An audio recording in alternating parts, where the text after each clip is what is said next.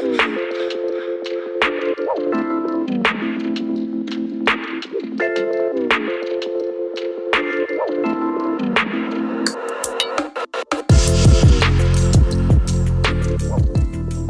probably the most important thing for us to do is mm. to actually formally introduce ourselves. So I'm sat with Aaron, Hello, AJ. AJ Charlton Photography. There we go, Represent. and also Anthony Highet, who is Lifelike photography. is it Highet? Yeah, it is. I Yeah. actually pronounced something correctly. I know. Do you know? It's one of the re- so all joking aside, it's one of the reasons why I went for like a bullshit pseudonym because for all my 37 years I've had people say it wrong, spell it wrong. So I just thought, just take that out. Job done. Well, the joke's on me really because I took Tovik Fairber out of my name to make it easier for people, and then people just call me Karl, just to make things a bit simpler. Um, at some point, we may hear some squeaking because I've just seen Chica running around with her little lion. Um, okay, so I think firstly, let's just draw our lines in the sand here. Yeah. So you guys are Nikon, Yeah. Years. so I'm in enemy territory really. Yes, you are. So you're a Anthony, you're a D810. Yeah. But um, I don't mind uh, having a conversation about it. I mean, it's Thank God you're here. if you weren't up for that, you're at the wrong show. So this is where we shut down and the music starts playing. I don't. I, the only reason I got a Nikon um, was just because I knew the systems, and I had um, an 85 mm portrait lens that was full frame. Um, it was genuinely a toss up between an 810 and a 5D Mark III because I was going full frame. I'd need to upgrade all the glass anyway. It literally just boiled down to what felt. I don't have a preference. Is my point. I use it because I'm familiar with it. And you're a Uh, oh, 750. 750, Yeah. best camera in the world. I always say this. Yeah. People get really annoyed, especially especially other Canon shooters, because they feel like I'm committing camera adultery. Really? But I, I think for, for what it was when it Hmm. came out and how how, how much longevity it's had, I, I think Yeah. it was, and it's in the argument for best camera in the world. Well, I, I got that over what you have, Anthony. Over the, I got it over the 810 Mm. for for the spec and the reviews. Yeah. And the price point, I just thought was more. Yeah. It just suited me. Yeah. And I, I w- should probably just quickly clarify that you weren't just kissing at Aaron. no. That, that was that was at Chica, who is in the room with us, who is Yeah. a Chihuahua. yeah. Yeah. Absolutely. Okay, right. Um, so the, one of the things that comes up quite a lot with photographers, and it's, I think there's like three weird um, things that every photographer seems to have to abide by, or they're an outcast. One of them is brand loyalty. Mm. To the point where if you use a third party lens on a Nikon or a Canon or whatever, there are people that get a bit funny. Oh, Yeah, I, never, I'd never use third Yeah. party. And I, th- I like think that. it's a bit of a a braggy industry as well. At best of times, actually, people love to say that they've got the best of something and theirs is the best. And I think that It's, unfortunately it's people justifying like their, to own, sneer. their own purchase, isn't yeah, it? absolutely. Uh, It's especially Sony that's taken over Nikon and, and Canon's market, I think, quite a bit in the last few years. A lot of people are a bit more precious about justifying being locked into one system. Yeah, Yeah. I think it's a bit of that. Yeah, and and I think as well, um, beyond brand loyalty, there's the uh, like the system loyalty. So like, I probably fall into this category a little bit, although I'm. I, I have DSLRs, I have mirrorless, I have film. I'm not hmm. particularly stuck to one thing, and my favorite camera is a DSLR. Yeah.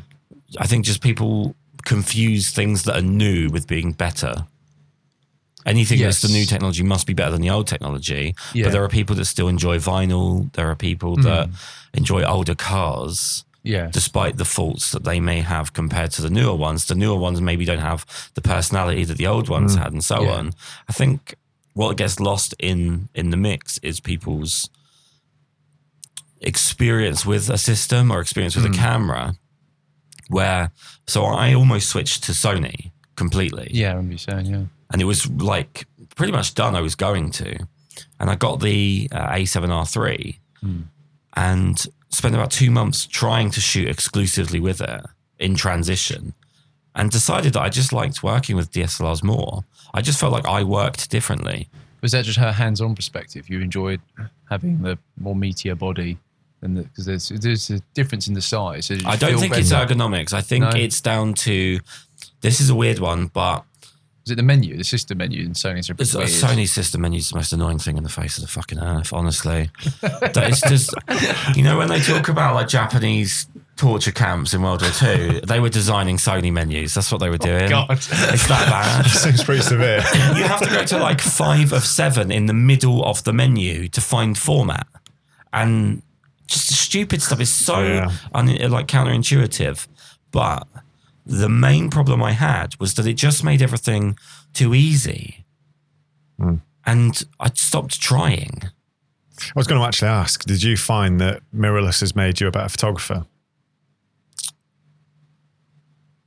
Because I think that with every new iteration of technology, Yeah. people rush for the newest, either as it's a shiny new gadget or they think it will make make them better at something. I would argue, and I'm very interested to hear how you guys feel about this, but the easier that something is to use, the worse the end product. Right. because I think when something takes like when you think about the the, the complications of film and the, the restrictions on how many frames and Mm. Yeah. so on, you have to care a lot There's more. more, there's more Absolutely, yeah. consideration to each process and to each Right. thing you're, you're and taking. when you've got yeah. a camera that literally will show you the picture before you take the picture, I think people are just kind of satisfied. It's, it's And, one of and when you look at the standard of photos, I mean, it's a two way argument because on the other axis, you've got the fact that more people than ever are photographers. So yes, the, it's going to become hmm. diluted. it's it's actually one of the reasons why I've done a couple of projects on film this summer is actually to slow me down because I was probably very guilty of that. That says I'm going to let the model or the subject do what they do. I'm going to snap, and one of them will be okay. And actually, if I want to develop as a photographer, that's really not going to get me where Yeah. I want to be mm. actually. So, you know, by having that that moment of pause to think I've got 15 shots on this roll of film, yeah, I need to really make sure that my direction is clear, it's really effective, but also the composition is right because once I press the shutter, I'm not going to know until I get that roll Yeah. back. And I, I think to your point, it's definitely, well, we'll see. I, I'll get those rolls back and they probably look terrible. um, but certainly, um, I, I do agree that just because something is easy doesn't necessarily mean it makes you better. Absolutely. I think that the the majority of bad drivers are in automatic cars. yeah, yeah. That's what I would personally say. Yeah. yeah. Well, I think one of the things that's guided me is when you're doing a portrait, is it considered? Or have you just considered Yeah. anything? There's too many people that will just snap, snap, snap and hope whilst the model just goes through their their flurry Yeah. uh, or their patter without actually considering what you're actually doing. I mean, it's fine if that's what you're doing to get a certain thing, but have you considered that? Have you considered the foreground? And I think Mm. slowing things down makes you a better photographer. I, I think as well. as- I mean, I've taught for f- about four and a half, five years. I think maybe a bit longer, and the vast majority of photographers hmm. don't know what they want to get at the what- beginning what, of a what shoot. Do you, want- what do you want to achieve by the end of it? What, Yeah. what you're Yeah. looking to get So- out of? Have you, so have you things working out are- happenstance to the fact that the camera can just about keep up with their ignorance, Yeah, and the person they're working with is more talented than them. That's probably a really Yeah. cruel way of saying it. That's true, But the though. fact that people that come into like, I don't think you could go into almost any other. You couldn't start painting, and unless you had an automatic paintbrush and not know what you were trying to you, paint. you might not have a, I don't know, a, a, a concrete image in mind, but you'd have certainly a concept or an idea of what you're aiming towards. I think, at least. I mean, Maybe some people do. Like, I've I've done a few shoots where I go, well, this is roughly what I want to achieve by the end of it, but it's quite loose. And I think on the day I'm going to get a more of a concrete feel and go, "No, actually, yeah, this is how I want to do it. But I think some people have just rocked up on the day and gone, eh, let's see what we get. Whereas some people, especially, is it English Photo Works? Yeah. Who you, uh, it was a great podcast. Yeah. I love that one. And he, he said he's quite meticulous over where everything is. And he's clearly got a vision in mind Yeah. from the get go. He's so considered with Yes. every approach Yeah, that- yeah. to everything. Like Yeah. we had a And it shows, conversation. it shows in his work. But before we even started the podcast, the conversation we were having, I was asking just like, how was the journey? And you could see he considers Yeah. the the the, um, the way he's going to reply. It's, it's it's refreshing because I don't think many people go into because I guess photography usually you go through the hobby door Yes. to start Yeah. with. No one buys a camera is like right, I'm going to be a professional photographer. I don't know what I'm doing yet, but that's that's what I'm going to be. Yeah. I think, especially because the education, like the actual, like I don't want to put myself down here, but the legitimate side of the education, like the universities and stuff, kills so many people's interest. The amount of people I talk to is like, oh, I studied at a university and then never do anything Well, with I, it. I, well, you know, I did A level one Yeah. for two years and I hated it. yeah, Uh, really? Oh yeah, massively. I, I learnt more in a summer working at a local studio for six weeks without taking a photograph with two old school photographers Yeah. that had been in the industry for 30 years, did film and moved into digital and just asked questions and got a bit hands on, Wow. but didn't actually take a photograph. Yeah. Just from asking questions with real photographers for two art teachers for two years, it's just was just useless. So that put me off university to go to photography. I- I'd rather just learn from Yeah. real photographers. Do you think that was the syllabus of the course? Do you think it could have been done differently or better, or do you think it was the nature of it being a full time in your face?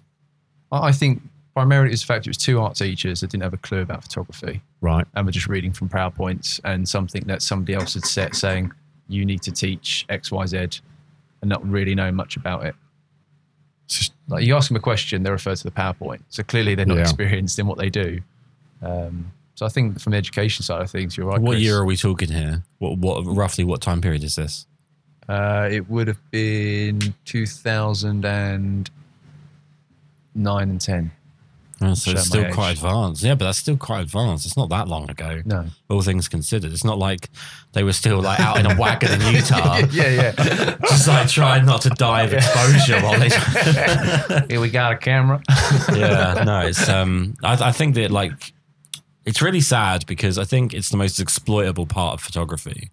It's one of the things I wanted to talk to you guys about because I think I have a really negative approach to this, but um, I, I think like the University of YouTube, Mm. you have to be really good at bullshit detection to get the Oh, most yeah. out of YouTube Yeah, yeah. because there's a lot of people Well, lot- I could just yeah. start reeling names, but there's a lot of people that if you take away the technology that is their crutch and you Yes. and you have to talk to them about photography, they don't have anything to say other than They could read buy this product. Yeah, Yeah, yeah. buy this product because I'm paid to tell you to buy this So- product, and my retoucher makes me look good.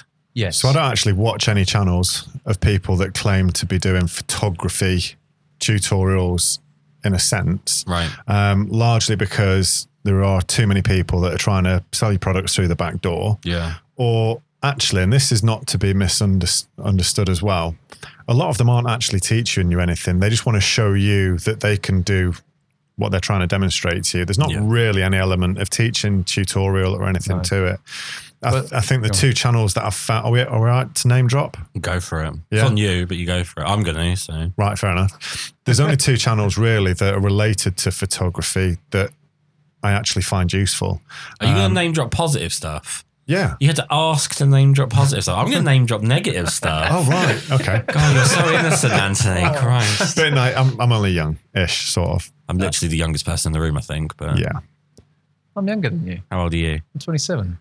You don't look it, mate. It's been a hard weekend, isn't it? It's not the years, it's the miles. Yeah, that's a good point. Sorry, go on. So No, no. you're So the only two that I found helpful are actually the ones that have helped me with editing. Actually, so one is uh, Piximperfect. I'm Oh, he's I'm amazing. He's brilliant. weird eyebrows. Weird but eyebrows, but superb. Yeah. Is that the Asian, talented Asian guy. guy? Yeah. Yeah, yeah. he's absolutely wonderful. yeah, And uh, the other one is Aaron Nace at Phlearn. yeah. They're the only two. Phlearn's really good, Yeah, yeah. they're the only two things I actually watch. Um, I'll occasionally watch Glyn Dewis's stuff. Yeah. Um, The but trouble with him is that he's contaminated by the fact that he was um, associated with Scott Kelby for so long. Right. Um, I just probably a bit maybe before your time. Maybe I'm just Possibly, I'm yeah. just remembering something that a lot of people have forgotten. But I I think that everything that's wrong with YouTube photography now, Yeah. like the the backhanded and product placement, the fact that a lot of people don't know what they're Yeah. doing, but that they'll they'll there's a lot of joke theory in the way that YouTube videos are made. Mhm. Joke theory, essentially, you tell two stories. Yeah. The- You tell a good joke, you have to tell two stories. You start off with the one story, and then you have to subvert it with the second story, and that's how you tell most jokes. Yeah. There's obviously like meta jokes and whatever, but that's the the, the general gist of of um, how it works. And if I give like a really clear example of how this works in YouTube, if you've watched Pete McKinnon, a 50 minute long video will have seven minutes of him making coffee. And I'm, I, I promise you, if you go home and watch Pete McKinnon, Wow. you'll realize I'm not making that up. Yeah. At least seven minutes of a 50 Is he the minute. outdoorsy one? Am I getting confused with somebody else? uh, he's the guy. Most of his stuff is on video, but Yeah. he's just 120p. Right. 120 frames per second, okay. slow mo, everything slow mo. So slow mo of him making a coffee with like like dubsteppy 2010s There's pop another, music. there's another guy I've, I've seen a bit of. He's Peter something, and he will do the same thing. where it's just it's uh, to be honest with you, like even if you think of someone like Tom Heaton, yeah, how much if you sit there with your and I'm not saying I've done this, but I'm sure it's a very interesting social experiment. If you sat there with the stopwatch on your phone or on an actual stopwatch, and every time he's doing a bit of his mm. video where he's put a camera on a tripod and then walked past it, so that it looks like he's walking up the hill. But he has if you if you've got any critical thinking at all, which I'm aware most people don't have anymore, but you can go. Oh, okay, so he put a camera on a tripod, set it to film, and then walked past it. Then went back, took it off the tripod, put it back in his bag, walked halfway up the hill, put it down on the tripod, and then filmed himself walk past it again. So okay, it makes for some interesting B-roll if you are completely brain dead. yeah. Like But- Jamila sits there. Jamila's, Jamila's not a YouTube fan Yeah. by any stretch. She she doesn't like YouTube photography stuff. But she sits there and she's like, "This is dumb. I can Yeah. tell that this is all fluff." all- all- yeah, what I say. It's the, it's the fluff and to cushion around. There's a lack of good narrative and content. It's, it's to pad it out. Yeah, but the, I think the main problem is is the fact that if it wasn't monetized, or if if there was some way, I don't know how you would do this, but if there was some way that you could have to legitimize what you're doing to be able to monetize, like you had to go through some kind of curriculum check if you're a if you're a um, a learning channel, Right. and you had to prove that you actually had something to say, most videos would disappear. Yeah, they would. Because it's not about having something to say, it's either having something to sell or we've just got to get past the monetization line. Yeah. We've got to get past like six minutes or eight minutes or whatever it is to get to the point where people will go, We'll get okay, on we'll the give him algorithm." advertising money for that. Yeah. I- I've there's there's there's some like egregiously shit channels Mm. like that, that they make me angry. There's the Snap chick, which is like years ago. She's probably still going. Do you know who that is? No, but I just, I just love watching you go on your rant. Oh mate, honestly. please, so please, this- con- please continue, sir. So the, the Snap chick is a, and by the way, just before I get started on this, I'm a three out of 10. And two out of those three, in terms of attractiveness, is just down to the fact that I have a bit of money. I'm joking. but she's like a moderately attractive woman who does, um, I can't, I don't know how to communicate that I'm doing it like speech marks with my hands, but she does like educational videos on photography, but it's all like pushing arms together and showing Yeah. herself in her underwear or whatever, just to kind of keep people interested. It's like, you know, like really shit horror films. Yeah. They have to have the girl in it that's got the plastic boobs. It's literally like um, for no other reason than just to hold people's eye gaze, really, I guess. Yes. That's it. To yeah. monetize complete bollocks. Yeah. Well, you- I've seen some Instagrammers will have a picture of their them in their bra and go, now that I have your attention, and actually have like a, a Yeah. status update that they actually want people to read. Yeah. And it's quite, it says something about society. You have to show some sort of, um, nu- Sex se- sells. se- yeah, yeah, sex sales, some sort of nudie image to get See, people's attention, and then get the real message across. Yeah. Maybe I'm an old fart, but why not just put your phone down, go to a bar and meet someone?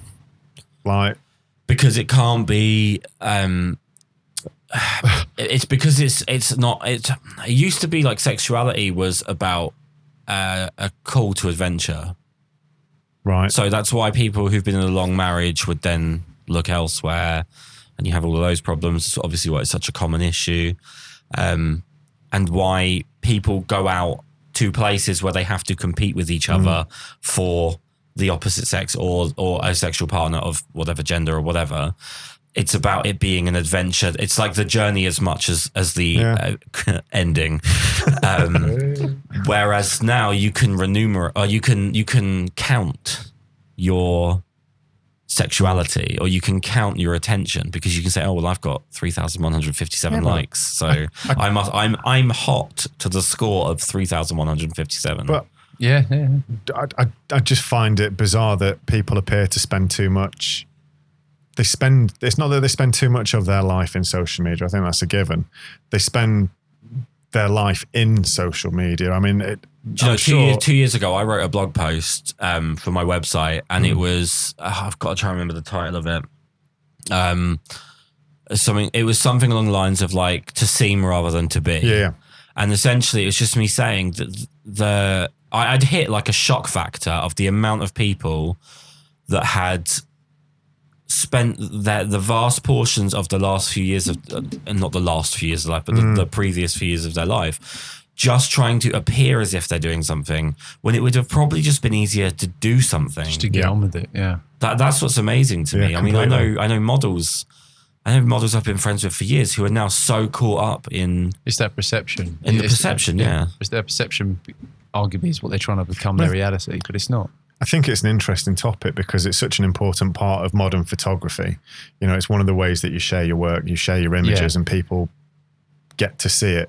Apart from a website, social media is, is pretty much the main way that you share your images. So it would be remiss of me to say that I don't use it because, of, of course, I do. Um, but I do find it astonishing how much time people invest in it and how much it's almost like Oh, um, massively. Yeah. Like, it's almost like it's like real life to some people, and that that I find It's- people don't post the shit things that go Let on. me in ask life. you They a just question post, then, post the on that- highlights, don't they? on Yeah. that exact note. Let me ask you a question: Far away. Can you be a photographer without social media now? I personally think you can, but um, I think you have to have a very clear view on what it is you want to achieve and where you're going. Mm. So, and the reason I say that, for example, there's a couple of photographers on Instagram who are very, very well known advertising and commercial photographers.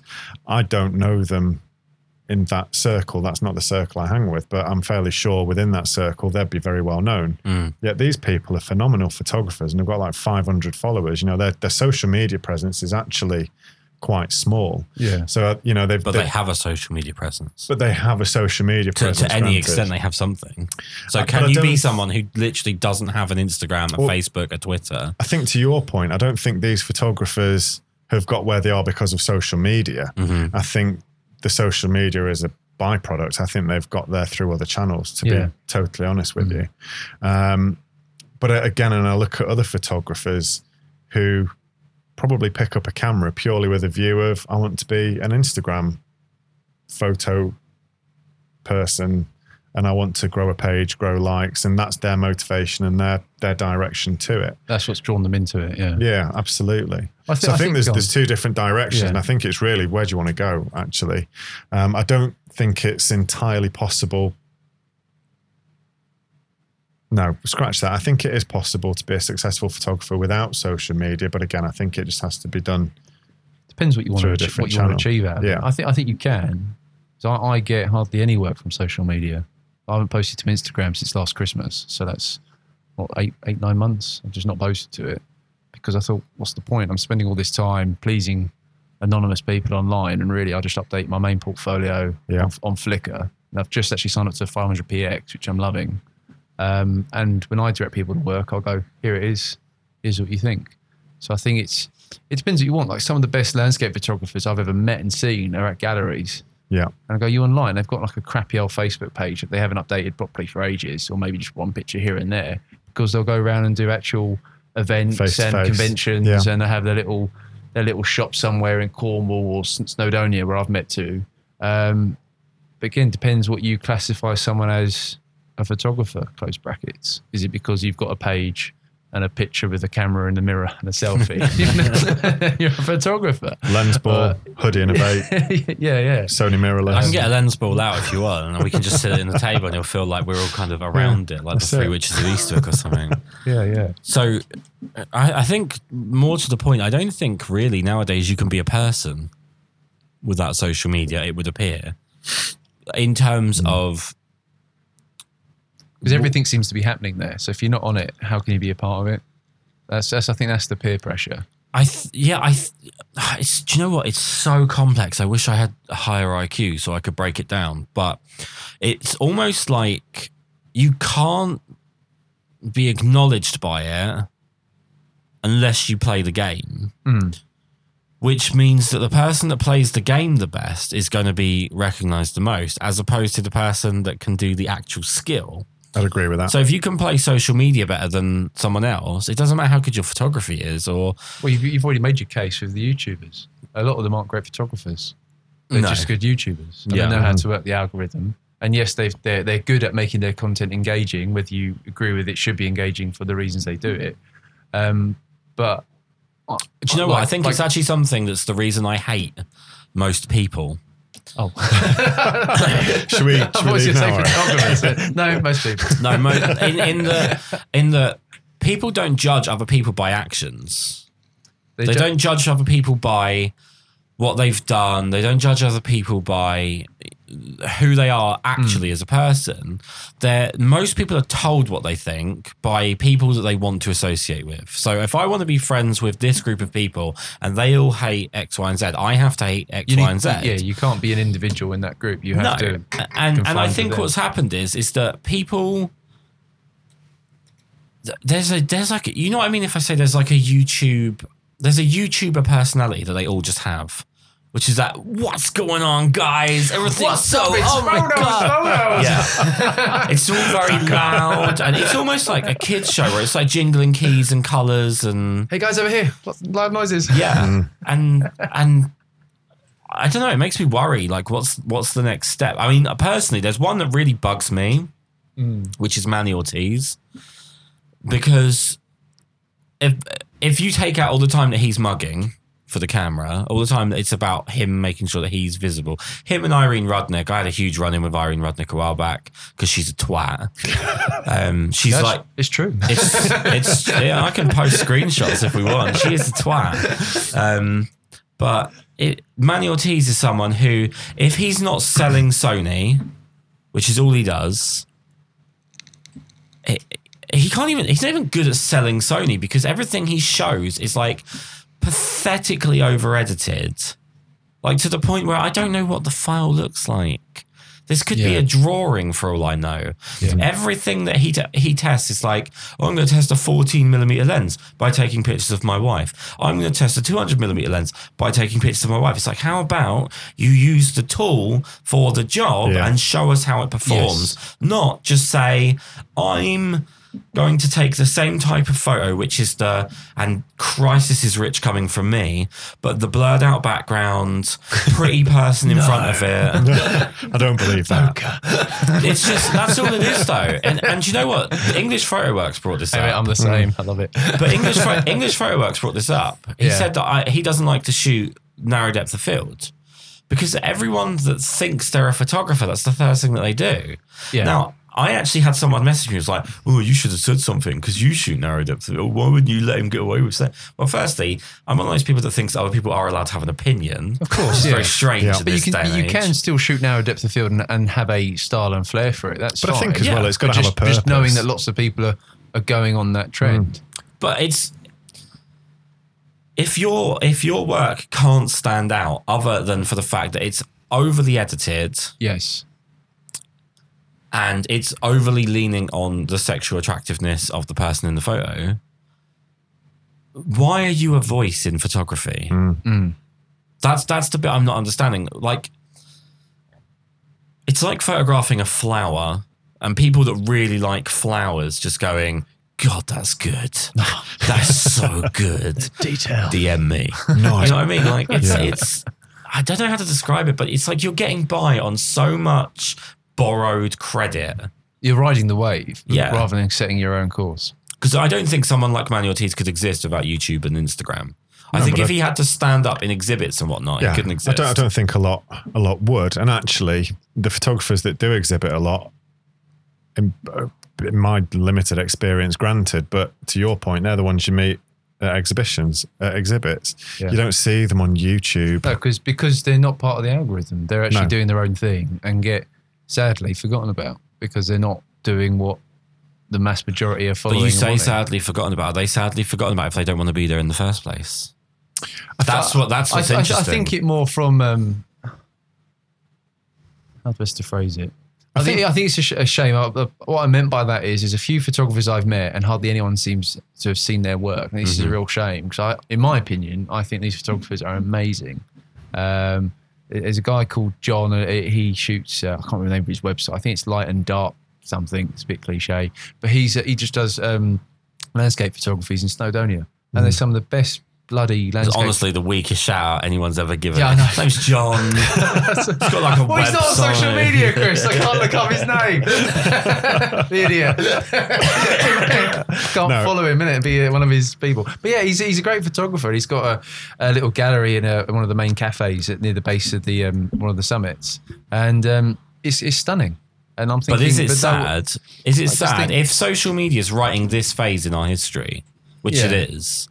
Like Yeah. stuff is being remembered, being broadcast, being brought to light through social media. Yeah, If Ansel Adams wasn't part of the ang- algorithm, you never would have got noticed, yeah. and he would now be forgotten by history. Yeah, and I think it's more that people like with their head torches on, know, landscape photography here, are just standing there with a long exposure shot. And it's like great, but it's, it's not Is that the shot with them in the photo with it- the yeah, I know the and one it's going up, and, and and everyone's doing it. Um, and I think, well, how come th- this guy's getting seen thousands, if not millions, of times, where hmm. poor old John is just get, getting a forgotten, Good forgotten old about? John. Even the people that like him don't know his last name. I can't remember. I'm really sorry. But again, I think that, that Sorry, comes John. back to the, the point we were talking about before. What's your reason for doing it? You know, Yeah. good old That's John. true. His Okay, so but let me ask you, what's your reason for doing it then? How long have you got? Well, uh, it's, it's digital, mate. You can talk as long as you want. Should we take a quick break? Yeah. um, in, initially, I wanted to make a career out of it. I actually. really wanted you to say bitches. For the followers. I came here for the beer and the bitches. Yeah, no. Um, I, I initially wanted to do it as a career, and and whilst some point in the future I still want that to be, Mm. life has taught me a lesson the last six months. So I'm quite content doing it as a hobby, if I'm honest. That's, Well, that's obviously, this is entirely up to you, but would you like to divulge on the lesson that life's taught you? Yeah. So um, March this year, uh, I found out that I had um, a form of cancer that spread into lymph nodes, Mm-hmm. and at that point, I was pretty close to actually leaving my day job. Um, I wanted to. For photography. not necessarily for photography. I was interviewing with other companies, and I wanted to uh, get a bit more capital and and and start forging a path. Just have a bit of a change. yeah. Right.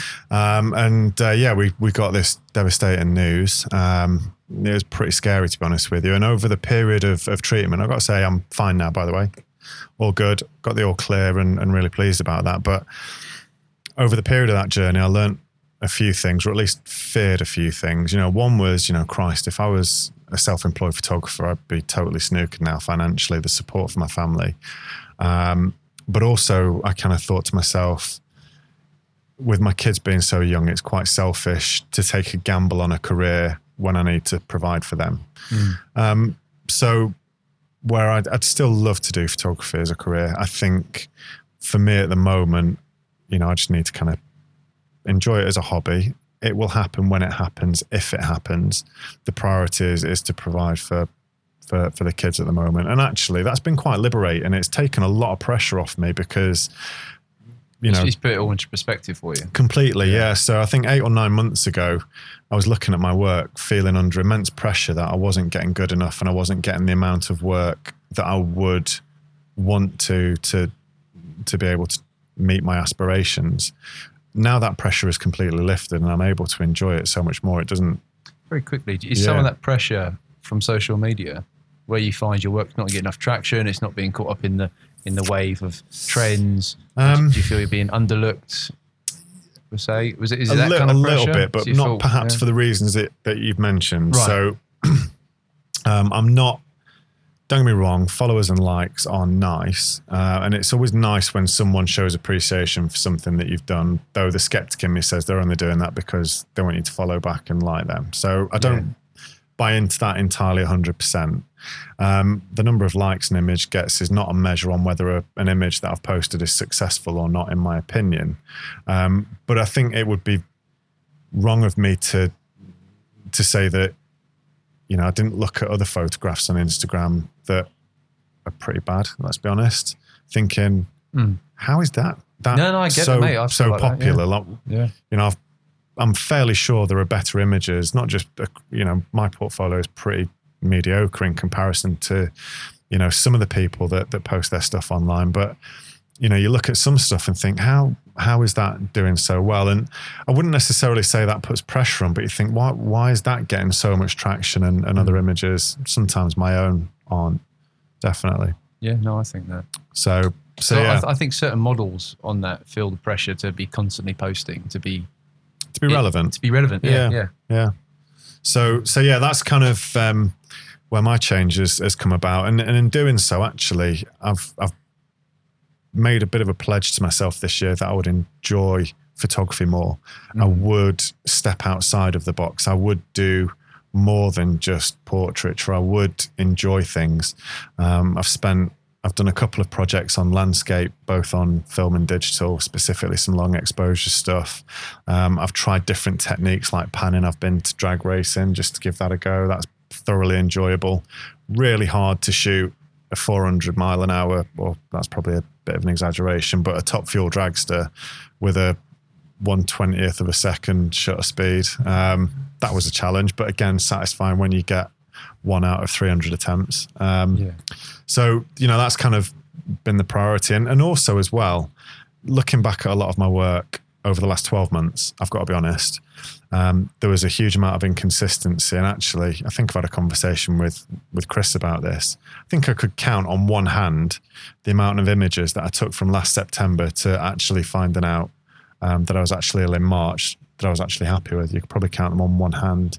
So there's this huge element of my portfolio that I'd be quite happy to forget about. If it's I'm good honest. you're able to be honest with yourself and self-critique your work and realise you could strive for your own level of I th- improvement. yeah, I think if I'm being overly, if I'm being totally honest, I think there's a level of consistency that I still need to achieve.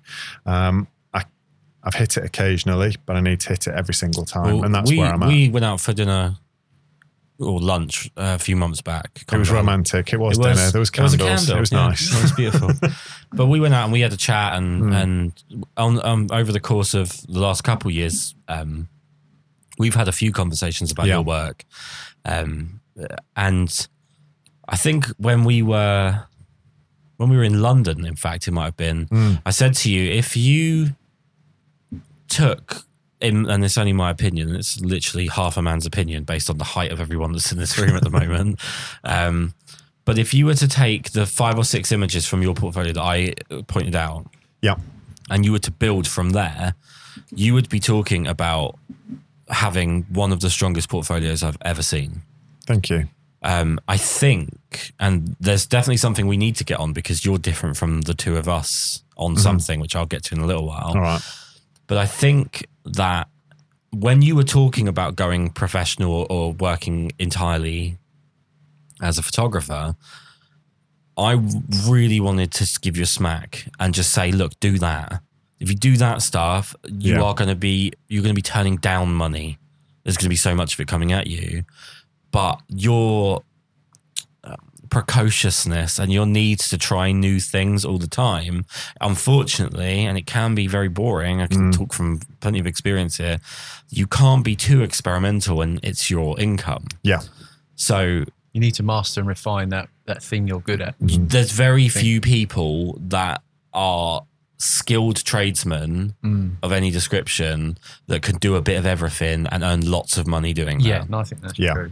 Um, Where I think you, Anthony, you're um, I had to describe it, the outdoor shots with like the um, what is that tweed or out, outdoor clothing Yeah. style. There are a few portrait shots you did of that were absolutely stunning. Thank you you. could I- see that in a, in I a could see it magazine, anyway. Yeah. Oh yeah, I was like, mate, this is Yeah. fucking incredible. Yeah. yeah, but and, and that's really good. But that's that's quite a niche market as well. Oh, very. Yeah. Yeah. It's very competitive as well. Oh, I'm sure it is. Um, but it's very. not as Every competitive. market is competitive, though. True. When you Yeah. scratch at it hard Yeah. enough, you realize. Yeah. Talking as a wedding photographer, mate, there's a reason got I look so iPhone. old. I'll Yeah. shoot it for you Yeah. on student rate. We were gonna book. We were gonna book you, but we decided that our cousin Manny. He ha- no, my He's got a favorite, point and no, my favorite one is I know someone with a camera. It's like, yeah, I know someone with a hammer, but I don't get them to build my fucking house. Yeah, almost exactly right. Like, my mum's got a screwdriver, but, but she Well- broke the shelf, didn't put it up. Yeah. So, so a little shout out to the person that will be almost definitely listening to this. I hope is a friend of mine called Danny. And a story almost exactly what you've just said. A few years ago, he has a friend who, by association, added me on Facebook and and sort of pestered me for a few months. And I wish I could remember this guy's name because I would be dropping it right now, but I can't remember. And he'd messaged me at one point. And he was like, uh, "All right, Kris, uh, you're a wedding photographer. How much do you charge for a wedding?" And I was like, well, what it depends what you're looking for, you know, number of hours. And he was like, no, no, I don't want, I don't want to book you. I just, Wow. I, I've been asked to photograph a wedding and I don't know how much to charge. Wow. And I said, okay, That's bold, isn't it? Yeah. That's a shit cheek of Yeah. yeah, mate. Uh, have I ever told you about the social graces of photographers? so I said, well, well, how much experience do you have photographing weddings? And he said, well, none. I've never photographed a wedding. I said, then don't charge. And he said, well, but I, you know, all the cost of all my equipment and stuff. And I was like, okay, so are you going insured? Like, are they are there assurances for them? He said, well, no, I'm not going to get insurance on something that I'm not going to do as a job. I was like, okay, so, and exactly what you've just said. I said Yeah. to him, I said, okay, so I have a hammer. Can I build your house? I'll mm. charge as much as a builder because I don't want to do work for free. Because I value myself so highly that I don't appreciate the skill that's involved with anything, hmm. or the assurances that are required, or the experience that's needed. I think hmm. just owning a hammer makes me a builder. At which point, if I remember right, he told me to fuck off, and that was the end of the conversation. Brilliant. What about yourself? What's hmm. your what's you know where where do you want to end up in life? In love, God. Fucking deep. Let's get deep, yeah. Yeah, but no. What, what, what's your? What, you must have some short term goals with photography because your photography is a bit weird to me. Oh, I'm talking to Aaron here.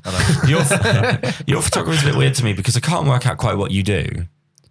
Like what your because I think everyone should have one thing and they hmm. can have other stuff. Yeah, yeah. But they should have like a thing that they're known for. And I don't really know what your one thing you want to be is. it it flipped over the last. Well, when I first got into photography, it flipped around a lot because I I suck being creative with drawing. I'm very envious of artists who can draw and paint and sketch. Um, and I got pitched photography at A level, and I was like, oh, oh, I'll give that a go. um, and it went from there, and ended up hating the A level as we mentioned earlier. So for me, it's more. I would like to master. I say that loosely be able, be able to take good portraits, weddings, and then personally just to document my life. And then for whenever children arrive, hopefully I get a bit of notice. Um, and just to doc- document that, um, and that's more. It's funny you say that because we've got them here now. Shit. so you're you do like hiking and you you go Yeah, so you, you're, you're in shape so I tried well to. done. Thank you. um, Um, so you do hiking and you do like Yeah. landscapey So stuff when you're hiking Yeah, so a friend of mine, Jamie Barnes, and there's a guy called Ian Finch, a great, I'd say, like travel and hiking documentary style photography. Um, and that's one element I really wanted to get into, but I just didn't have the time to just be out there enough doing it. Um, and that's something I've been trying to incorporate a bit more with doing. Um, I don't really have much of an interest is in cityscapes and architectural photography. Um, so it's great. It's, it's just not something I want to learn how to shoot. Yeah. But I, I love I love landscapes, and that that tra- is something that tells a story um, of of a of a journey. Well, I climbed Mount Olympus a couple of months. so do you have ago. the head torch I do have a head torch. have you, have you done that photo have you done that photo no. love to try I tell a lie, I did as a practice one, but I never released it. I just wanted to practice it. I, I remember watching I think it was I think it was like a Tom Heaton type YouTube channel Yeah. and there's a few that I just do not know who they are all the English ones are so funny because it's so there's so regional accent yeah. Right, we're going up mountain. It's just I can't imagine Americans watching this and going, "Is there subtitles?" um, We go up, get plenty of water. Maybe a then, long lad. walk there. Fetch a cup of tea, lad. Get a cup of tea, lad. All right. but I remember watching one where they did the the, the exact photo you're talking about with the like the head With the head torch. Yeah, and they were like, "It's great because you get stock image money for it." And I thought, is there like a huge market here for? I need a picture of a guy with a head torch Yes. in Yorkshire. That is vital. 100% in the Right. Yorkshire Dales.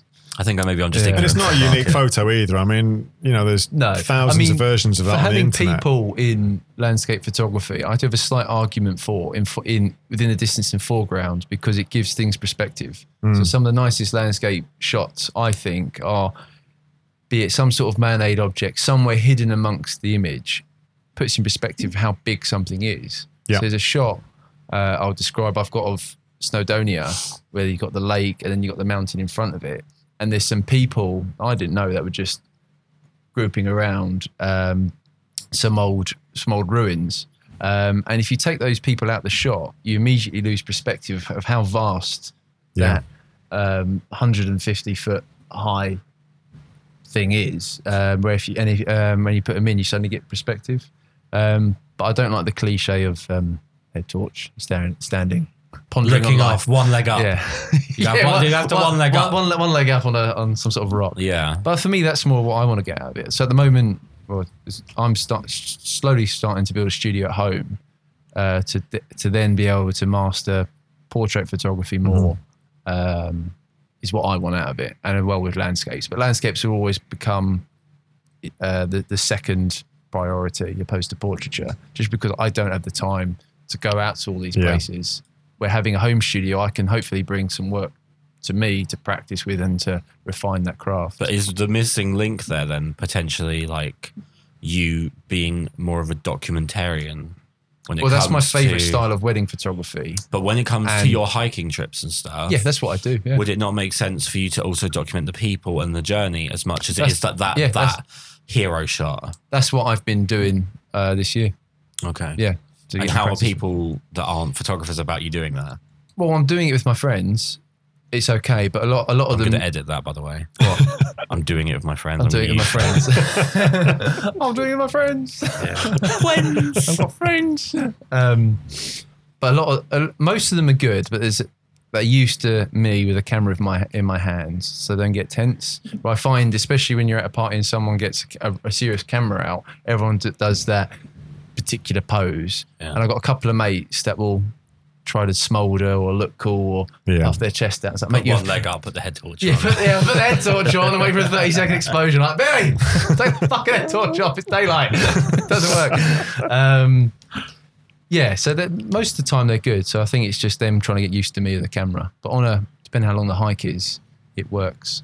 They're just used to me with the camera in my hand. So hopefully they're not on, on guard too much to try and get that candid, that candid shot. But when you talk about your portraiture, Mm. are you looking for like corporate stuff, stuff that you get paid for, model portfolios, or, or you know, what's the what's the picture you have in your head of where that goes? Because obviously, portraiture is a really misused term. I'm Yes. finding because it feels like any picture that just has a person in it is being referred to as portraiture. Like I've heard street portraiture, and it'll be a picture of like a guy that didn't realize he's having his picture taken, and he's you know four pixels in a 50 megapixel Yeah. shot, and it's yeah, like yeah. that doesn't feel like a portrait. That just feels like he was in the way. There's more bin Hmm. than person in that photo, kind of thing. What's when, I- what when I say your cor- head? corporate, I, I, I don't particularly want to do headshots for companies. Right. Not- for me, it's more of that creative. I hate saying the word creating art, but that's the, the best way I think I can use to phrase it. I know. I'm joking. but it's, it's, draw, it's drawing that emotion out of somebody uh, and- and creating something and go, that's a really nice shot you've got of someone. And I'm quite happy and quite content with saying, people look at my work going, oh, wow, that's a really nice portrait of this person and that person. And if someone knows that person, hopefully they go, you've captured them really well. And that's one thing I've been fortunate enough to do on the trips I've done with my mates of hiking.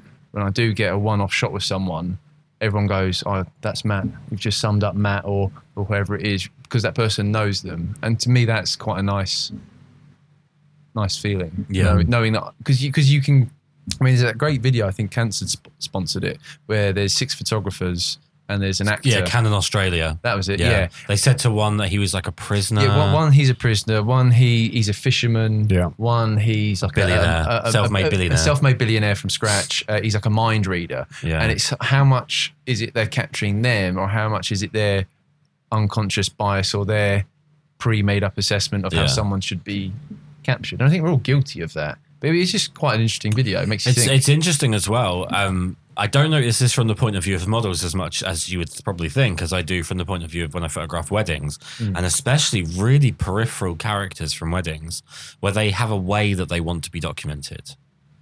Like they, they want to be in control of the way that they are photographed and, and how they're perceived.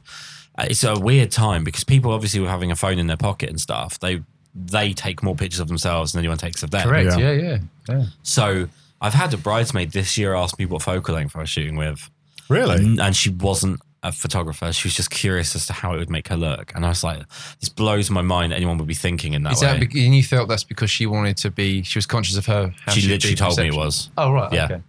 So, Fair enough. I, where, where does that knowledge come from? For her Well, I think there are people that are so selfie obsessed, and if you take out the IE from selfie, that's what Yeah. I actually mean. yeah, They're so self obsessed that they they will Google what the focal length of a iPhone is, Yeah. and then from there they'll they'll be like, okay, so that's what I look like on an iPhone. If someone's using wider than that, it says here Mm. because there'll be some dumbed down, you know, BuzzFeed They watched a blog. YouTube video. Yeah. Manny Ortiz said, but there'll, there'll be there'll be some. You know the old expression, "A little knowledge is a dangerous thing," Yeah.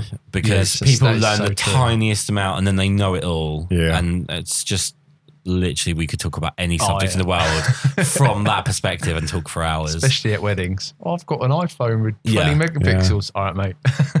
I, I Here's, this, here's your medal. Here's your gold star. well, this this past weekend we did two really difficult weddings in in their own ways. Right. We did one on Saturday, which had huge amounts of time between stuff, but loads of traveling time. Hmm. So that's the worst for me because I can't even get myself in like the zone to do stuff. I have to like get out of the car, run, go. You got to get stuff, to get stuff because time constraints because people have decided to get married in four different counties. And then the next day was in um, Knightsbridge in London. Was a uh, very very religious Jewish wedding, but there was no structure. There was a point where the the father of the groom walked over to me and the videographer and said, "Oh, they're signing the register up on the roof." And it's like we haven't had the ceremony yet. What's happening? Sorry. So we run upstairs and they're literally about to sign the the Jewish like document, Right. but they didn't think that that was something that the people they'd hired It's should, worth, to, it's to document it should be there to see. Um, is So it possible that they're perhaps not? And I'd, I'd like to think they did, but you know, from my own experience of getting married and looking for a wedding photographer, you research loads. You look at loads of websites. You look at loads of different images. Surely that's the one of the bits that would stick out in any wedding photographer's portfolio is the signing of the register. Well, I think that a wedding is a magnifying glass for personality, Right. and you know what it's like. You le- you learn the most about people when they're drunk, angry, or, or kids. So, Sober man's secret is a drunken man's speech. exactly right. So uh, w- the pressure of a wedding day acts almost as alcohol. In the way that it over it like hyperinflates people's personalities, so you get uh, the mum of the groom say who has been fairly laid back, but then on the wedding day, all of a sudden it's her day because that's what she's wanted the whole time. Yeah. And you'll get like the bride who is um, like hyper sensitive all in the build up, but on the day, because it's now out of their control, they've got that that freedom from it. Yeah. So it's a magnifying glass to the personality. And there are just some people, and there's nothing wrong with this per se. When you're a wedding photographer, it drives you nuts. But they they kind of they do stuff without informing you, even though you could have asked them a thousand times what's mm-hmm. happening. Like the Sunday one was one of the hardest weddings I've ever done, ever. And it's about the 330th or 350th. It's in that ballpark. And it was honestly, you felt like at points, I felt like I'd never done a wedding before Right. because okay so for example we're waiting at the top of the aisle and they have i believe i'm going to get this wrong and someone jewish will please correct me but i believe it's called a chuppah which is the the um there's four people hold a pole and it's got like um a jewish um piece of material and they get married under that material I've seen it done before without the material. It's actually made of wood, and they had to make it themselves on the day. And um, it's it's just part of obviously every like when people say what's normal at a wedding, it's just the stupidest question because it's impossible. Um, but where they are, so they're going to walk down the aisle and they're going to stand under this chuppah and they're going to get married there. There's two ways in. One is you go bottom of the aisle, turn left, and there's a doorway, which would be where anyone would think they're going to come from. But the bridesmaids have come out of a door to the left of the ceremony and walked in the front. I've asked the dad of the groom who said left at the front and the groom who said the back in the same conversation. So, they yeah, contradict each other in front of each other and neither has corrected the other.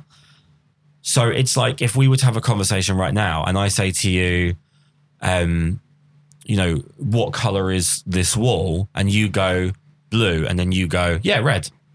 And neither of you think to, to mention to each other that you're completely contradicting each other. Yeah. So me and the videographer are literally like hedging our bets. It's going to be this one. It's going to be this one. It's going to be this one. And right as the doors are opening, a member of staff pointed to the one at the back as opposed to the one next to the side. And we just got in place just in time. Had she not pointed, it would have been terrible. Right. Um, you can't plan for that. You can't be experienced enough for that. That's just the nature of some weddings where you can ask a million times, how is something going to be done? And they have just got their minds on other things, and you are just not an important factor to them, which is fair enough. It's a wedding, it's not a photo shoot, which is where a lot of people, I think, fall down with them. But as far as days at work go, when it's already a stressful day, um, and at one point, just for the sake of bringing this up, but Barbara Windsor's there, Yeah. and I'm photographing the wedding cake, and Jamila comes up right like on the hair on my neck behind me, and just goes, "It's Barbara Windsor." I don't know what that means. I haven't seen her, and the first thing I thought of for some reason was Bette Midler was the picture that came into my head. Uh, So how is she these about? days? Because she's, she's, right, not been well. Is that right? You Or- can tell she's not in in the best Right. place, yeah. But she's in good spirits, Good. and she, the last the last thing she said to me was that she loved me, which was, Good. the only thing she said to me. So She- I'll take that. That's my story she's now. a national treasure, isn't she? Let's be Yes, honest. So Uh, to me, it's like having a royal there, Yeah. like a peripheral royal, probably more like than a peripheral royal. But yeah, as far as it goes with with weddings, as as opposed to like if you go and do a landscape, hmm. it's passive. Well, Right. because, you, because you're not interacting with people. No, it's passive in the sense of the landscape is what it is, and you photograph it. It can't it can't choose to be something else. No. And mm-hmm. when you photograph a model and you have either financial or just creative control, it's a lot more passive.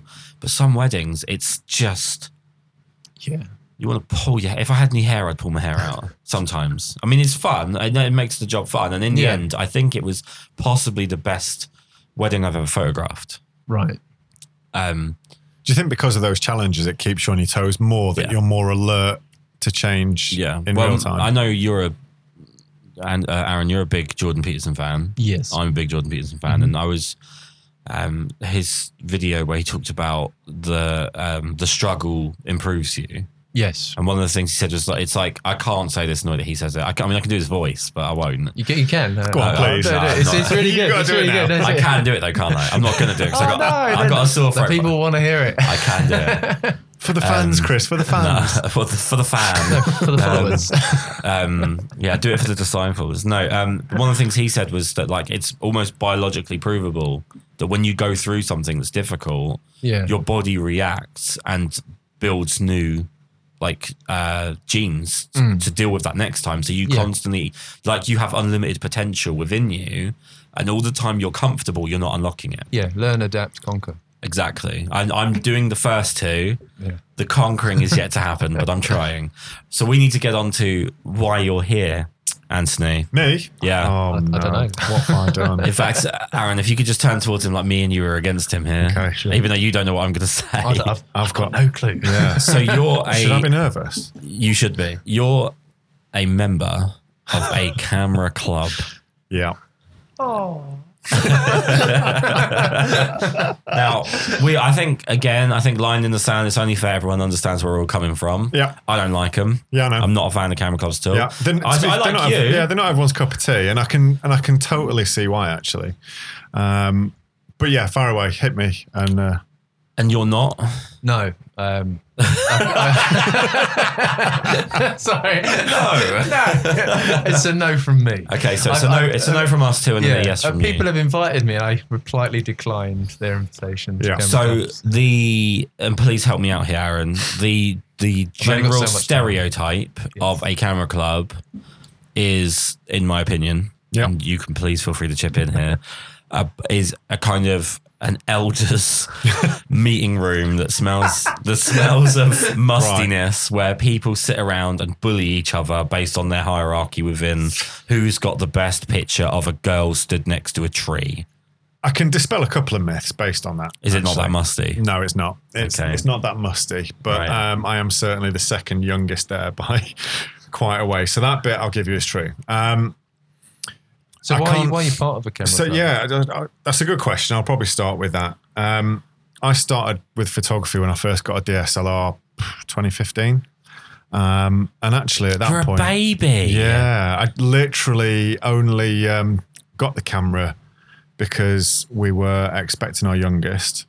And previously that summer, we were just really disappointed with the pictures that we'd got of our oldest whilst on, on holiday. So we thought, well, we'll invest in a decent camera and we'll get some good pictures of our kids, document our kids as, as they grow up. And as as the next sort of eighteen months, two years sort of progressed, I just got more and more into it. It's it's like a gadget with interchangeable bits. I mean, what guy is not going to be absolutely quickly fascinated by by such a bit of technology? Um, and it was all I talked about. And my wife, bless her, you know, she suggested that I find some sort of an association Find someone else to talk to about it. Yeah, yeah. Stop talking to me. Get some friends. yeah. And um, I kind of put it off. And uh, another uh, mutual friend suggested, oh, actually, my father in law is a member of, of this camera club. Why don't you go along? And I thought, you know what, I'll go and have a look. I'll see what it's about. And I can see where a lot of the stereotypes come from because it is um, generally older membership. Um, but there were a few things that, because to be fair, some of the stereotypes that you hear are one of the things that actually put me off as well. And I was quite surprised by a lot of um, the stuff. So I can't speak for for all camera clubs. How, how many people Um, are in your club? I should know this. There's probably about 50-ish, 50, 60 Wow. members. Jesus. I- okay. I, I generally thought it'd be like a Um, dozen. Yeah, I think that's I had, I regular. had about four. yeah, I think Four. This is they're they're in a tree house with a sign that says no girls allowed or something. um, there's about 50 or 60. Uh, you never see 50 or 60 on a club evening. And that's one of the things that I like about it. You're not frowned upon if you don't go. You pick and choose the nights on the agenda that interest you. Um, so you can go weeks without going if you don't want to. Just go to the nights that interest you. Um, one of the big things that I was worried about was the sort of patriarchal bullying as well. Uh, kind of like, you know, you're a young whipper or you don't know what you're doing or my photo's better or my camera's better. And, and again, there was none of that. I was really quite relieved at the level of support that I received actually as someone Yeah. quite new to photography. I've got to give credit really quickly to Aaron because I think me and him both then, when the word patriarchy was brought up, I think we both just tightened our grip a little bit on the table and then settled back down. Am I right? yes. so um, so yeah, you know, it, it it wasn't all the things that I, I kind of was worried it would be, but I can see uh, why a lot of people feel it is, and I know that some people, especially other photographers that I've spoken to that aren't members of a camera club, um, have had bad experiences of all of those those things. Um, so I, I can understand that, and I, I understand why they have a, a bit of a bad rap. So what, what you, would what say- you sorry, what did you get out of it then?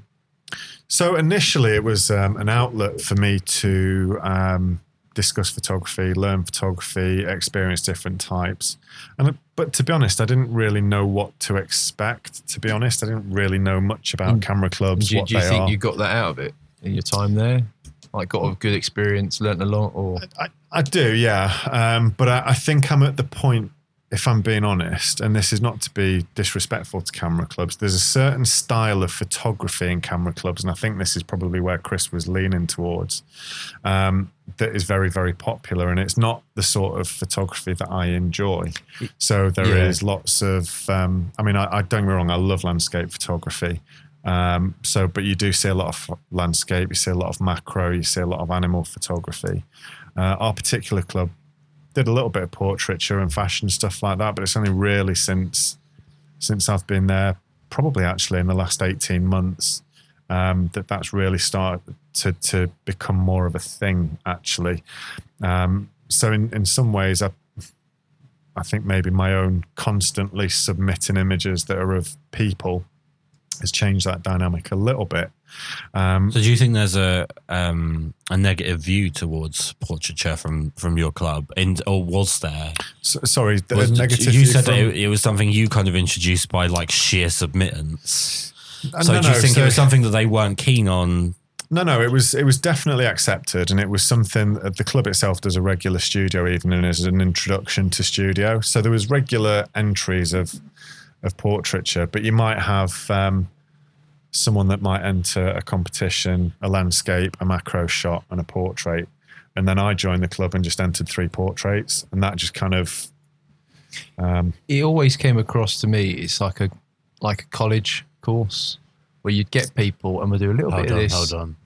So sorry, we just had the a bit of a blip, a bit of a gremlin. We'll blame Chica. She probably pressed something she shouldn't have because we Damn weren't it, paying, Chica. we weren't paying enough attention to her.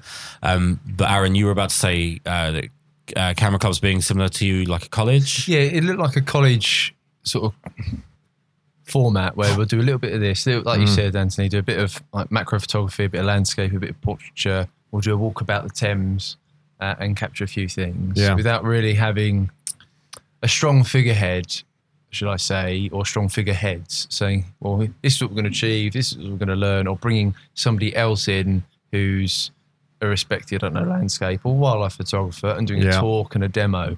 It's all, and, I, and from my experience, like the reason why I sought out Kris and when I met you on workshops was I, I had the issue with the people that I was surrounded with who I was talking to about photography. And this isn't disrespect to some of my friends. Mm. Our levels were all the same. And I was like, well, how are we going to get better? yeah, Mm. I need to go to someone who is better yeah, and say, teach me, Yeah. please. You, you know, and, and it's that sort of sense. and do you know Um, that's probably a, you know the reason why I first went along to one of Kris's workshops was actually a very very similar, if not the same yeah, reason. To be honest. I honest, had a strong you. look at my work and thought, Yeah, I'm stuck in a rut. I want to find some photographers who I whose work I like and appreciate, yeah, uh, and think I want to learn how you achieve that. completely. Um, completely. I, and I think this is where one of the, the biggest issues with, um, I think that people have with camera clubs comes in. I wouldn't necessarily say it's like a syllabus, like a college course, but I think there is certainly a type or a style of photography, as I mentioned. And I, I think because there are things like competitions on a regular basis, of course, there's guest speakers, and some of them are absolutely tremendous. One of the most amazing photographers I've ever heard speak was a, a chap called Simon Weir. Um, and he does um, photography of classic yacht racing off the south coast of France. But amongst other things, he He's does. seen some things, hasn't he? That's a he has, struggle. yeah. Cool. Um, but amongst other things, he be also amazing. does stunning infrared um, landscape photography. Oh, because you've shown a bit of an interest, haven't you, in infrared That's stuff? so- right. Think yeah, and um, you know, you meet some of these people, and they're they're wonderful. And it, you know, outside of that environment, I probably wouldn't have had the opportunity to hear him speak. So there's things like that that I'm really grateful for. But aside from the sort of workshops and, and studio evenings and guest speakers, there's also competition, and that's a big part of a camera club. And I think this is where a lot of people fall out of love with that environment. But it's one of those things you kind of have to take it for what it is and a pinch of salt. There's a lot of rules. There's a lot of rules, and uh, you know, you it's quite soul destroying that you know you've got a good image, you submit it, and it gets destroyed by a camera club judge. Um, you know, and the reasons that they might destroy it would be. Um, you know, some a perfect example. I actually had a an image that I entered of Max taken at one of your workshops, Uh-huh. and it probably would have done really well, except the judge decided they didn't like ripped jeans, so it got marked down for that and that alone. And it's things like that that I think do camera clubs harm, and I think that creates almost a ceiling of um, creative, not creativity, that's the wrong word, but I think it's that rules based system that puts people off. You know, It- it- outside it- of that environment, you're free to do what you want. it's tough because unless you have the open market and just let the, the populace pick, Yeah. you have in, arguably take you could you can maybe argue it a little bit with the algorithm for Instagram, but it's whoever's got the most likes wins. Hmm. Um, or you have an elected person who makes a good judgment call or a judgment call Hmm. about what image should be top, front page, or or winner. And if you don't like their attitude, or Yeah. you think they're petty, then Yeah. don't be part of the race. absolutely. you know, and, and it's that sort of thing.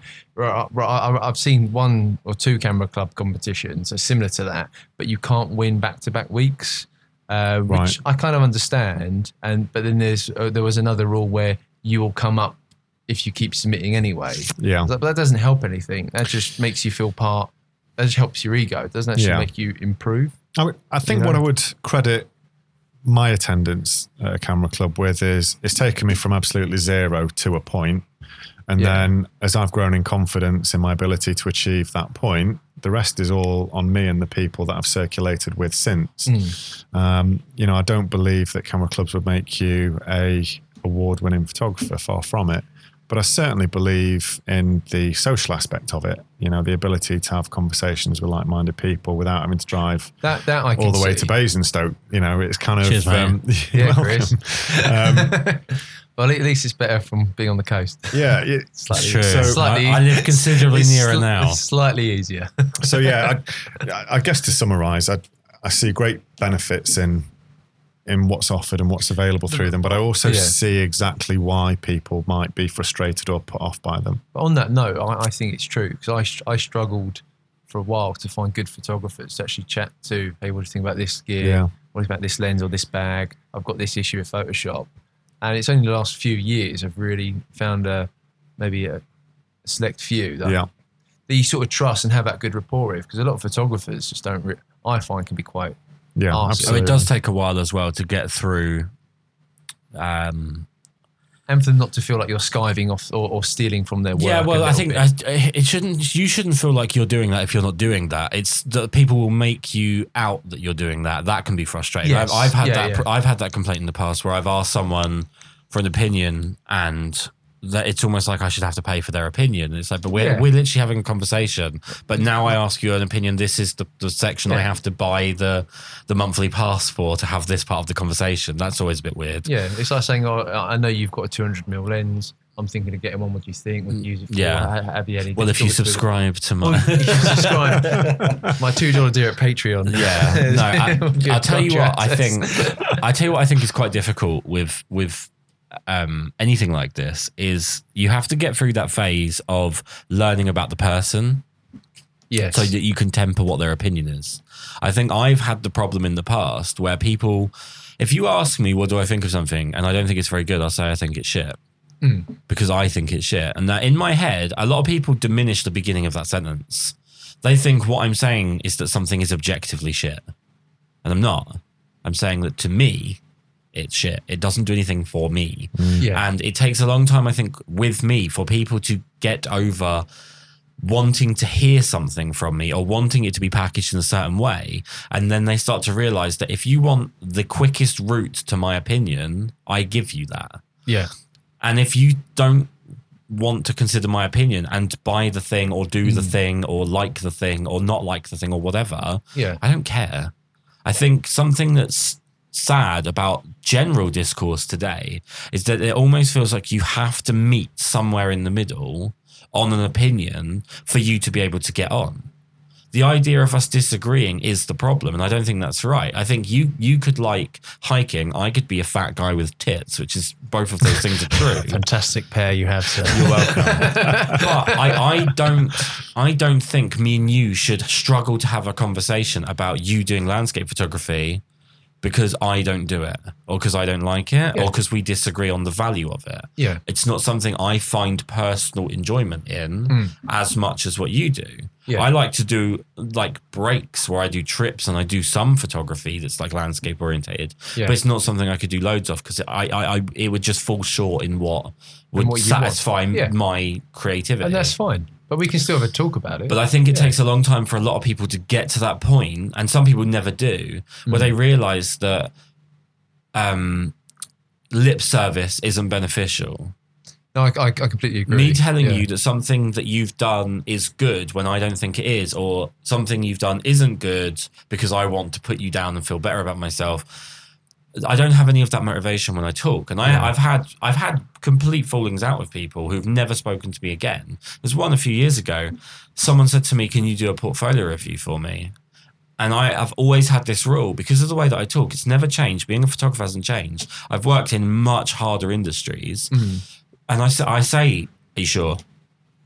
And then he was like, mm. "Yeah, yeah." You did, you did that with me when I popped over to review Exactly. my wedding stuff. I always do. he didn't mm. hold back. No. But it helped. But I, but I say, are you 100% sure? Because what I'm going to say is going to be honest, but I'm not going to spend 15 minutes driving around the roundabout to get to the point where I need to tell you what you need to hear. Yeah. Or and you can ignore my opinion, and I won't care. Yeah. Like if you show me, you didn't do this, but if you show me color popped images from a wedding, and I say, it's a tremendously shite gimmick, and no one's going to buy into it. And within your own industry, you'll be an embarrassment, and the only weddings you'll be booked for are cheap ones. Mm. That might sound like the harshest thing in the world. But if you want to carry on doing that, then go nuts. Like I, Yeah. I'm not going to like be up at night going, "Oh, mm. sorry, I can't sleep because that guy I gave an But opinion to people hasn't." are probably asking, actually, not wanting the real answer. They just want. But that's to why I've always praise. had that It's almost like positive affirmations. I need a positive affirmation about what it is that I've Yeah. done. In which case, if that you're never going to improve if that's all you're looking for. Yeah, At the end of the day, if, if you want to improve, that is, of course, some people may be content with what they're doing. yeah. Um, again, I can only speak personally, but you know, As, if I long, as for, long as it's not insulting, it can be as critical as it can be, as long as it's in, as long as it's constructive. Well, this this fella that never spoke to me again, one of them, he, he asked for a portfolio review, and we went back and forth for quite a bit because I knew he was a bit of a sensitive soul, and I really didn't want to go down this route. yeah, But he said, "Look, it would really do me a lot of good." So I was like, "Okay, if that's if that's what you want." So I, I said, "Can you just?" Because he had like 300 photos. Like people, you can see this coming a mile off. By the way, um, if you're a photographer, especially of people, but generally, if you're a photographer and you've got 300 photos that you call a portfolio, you think you've got 300 kids. Because people that are really good at self criticism and sort of pushing through walls of, okay, I was, I loved what that image was when I took it, but it now doesn't fit in, that they're better photographers, yeah, generally speaking, because they're better at identifying their own faults and correcting them. yeah, So he has about 300 photos for me to look through. And I said, Can you just pick 10? Tell me what your 10 are. Yeah. And I'll go through it. So he sent me the 10. I, I went through the, the 10 and I was, you know, uh, when it was positive, it was positive. When it was negative, it was negative. And everything had a positive and almost everything had a negative.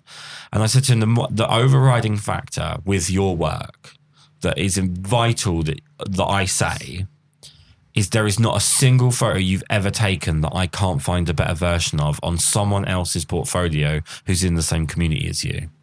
yeah, So this is someone who used Purple Port to find models.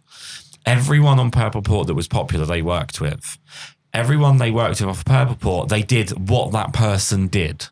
yes. So there'll be this model who wears a black tutu. There'll be this model who wears that red dress. There'll be this Yeah. model that does X, Y, and Z.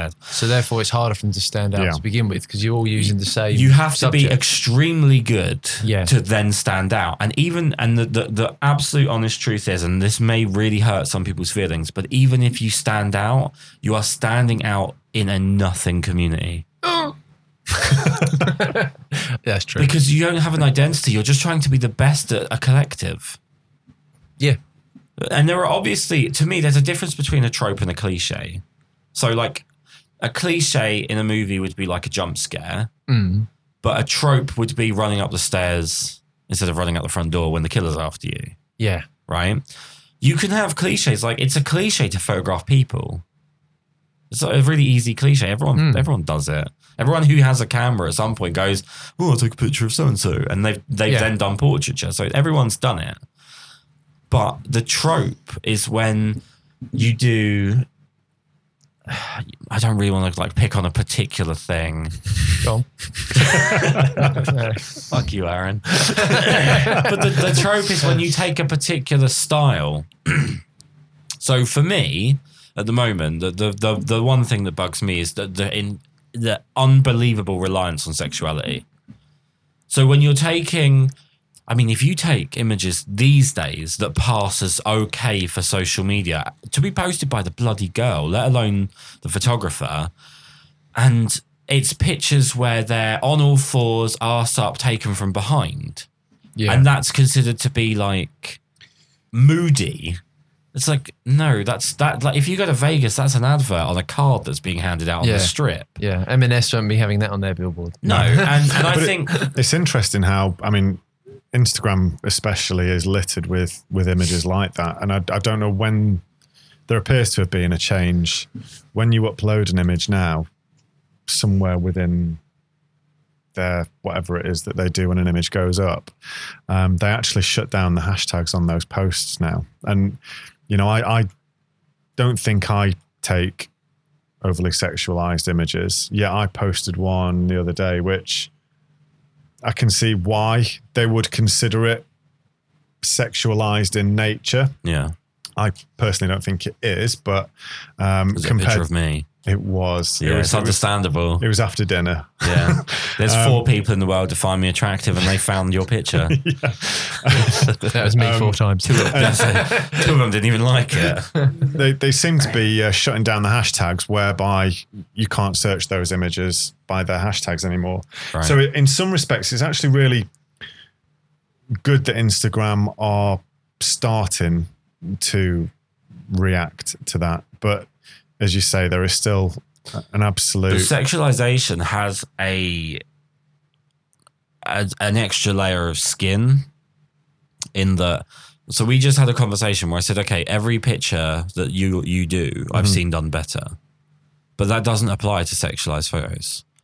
Because people are so I- I say people, I don't mean all, but there are Yeah. people that are so hungry or thirsty, as the kids would say, for that kind of That sort of material, content, that yeah. kind of content, that there's just a never ending supply. yeah. No, demand. Demand. There's a never ending demand. And there are people that are now willing to sell out a few years of their life and their dignity Mm. to constantly chase it.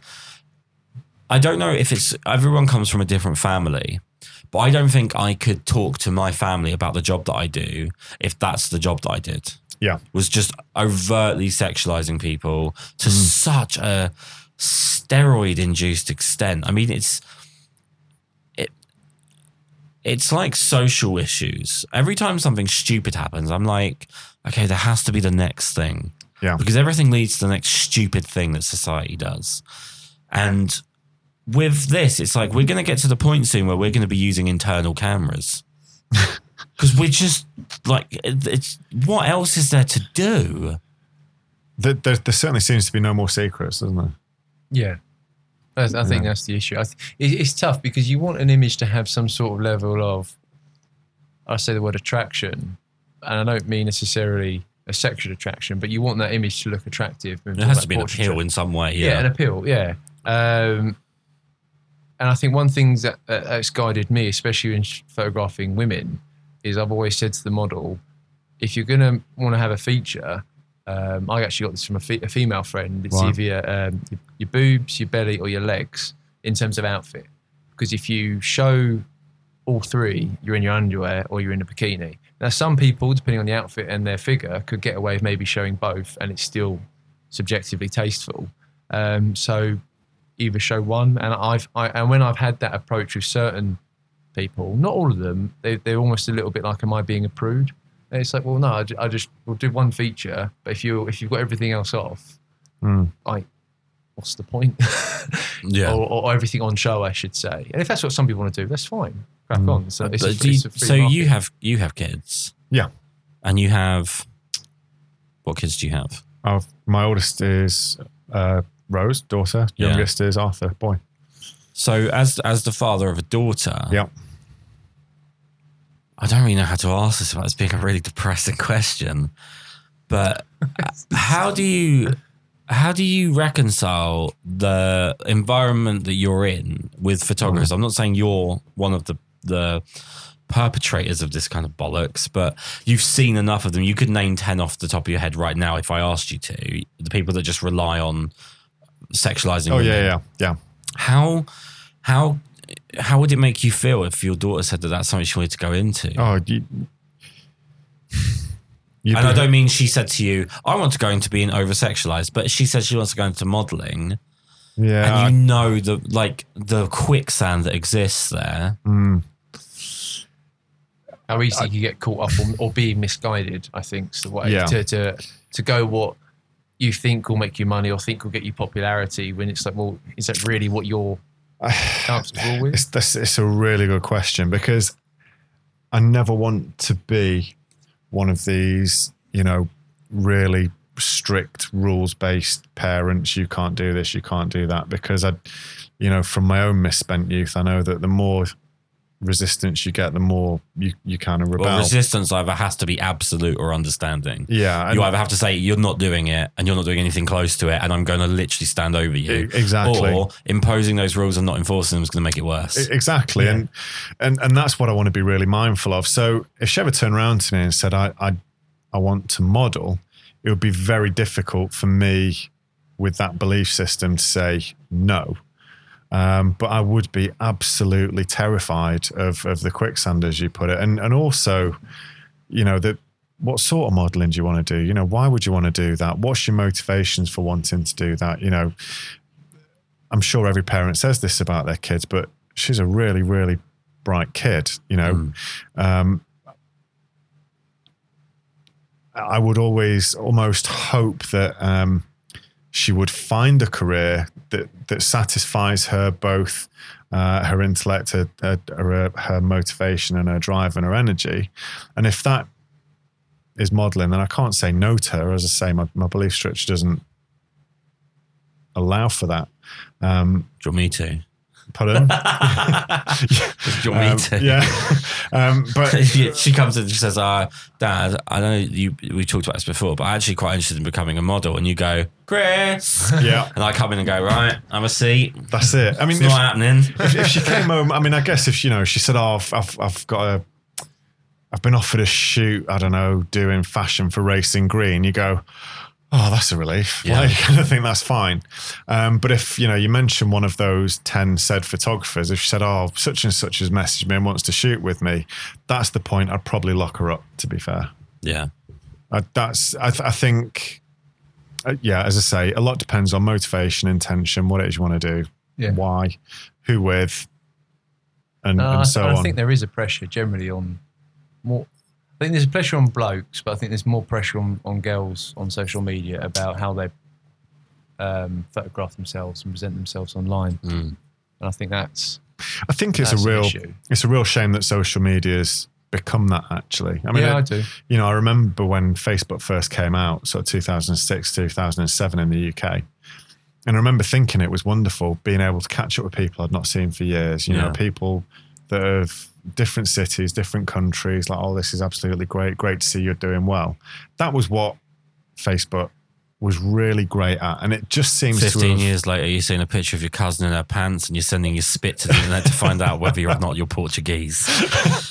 it's progress. just kind of yeah it's just kind of it on one hand it's it's an amazing thing but on the other hand it feels like it needs to be controlled it's not Well, it's like every tool that you give a human being, Yeah. some arsehole will find a way to use it for horrible things. absolutely and and i think that's the shame of it because it has the great potential for good unfortunately there are too many instances where it's it's used for bad Yeah, like everything. like everything a yeah positive- absolutely yeah No, I'm joking.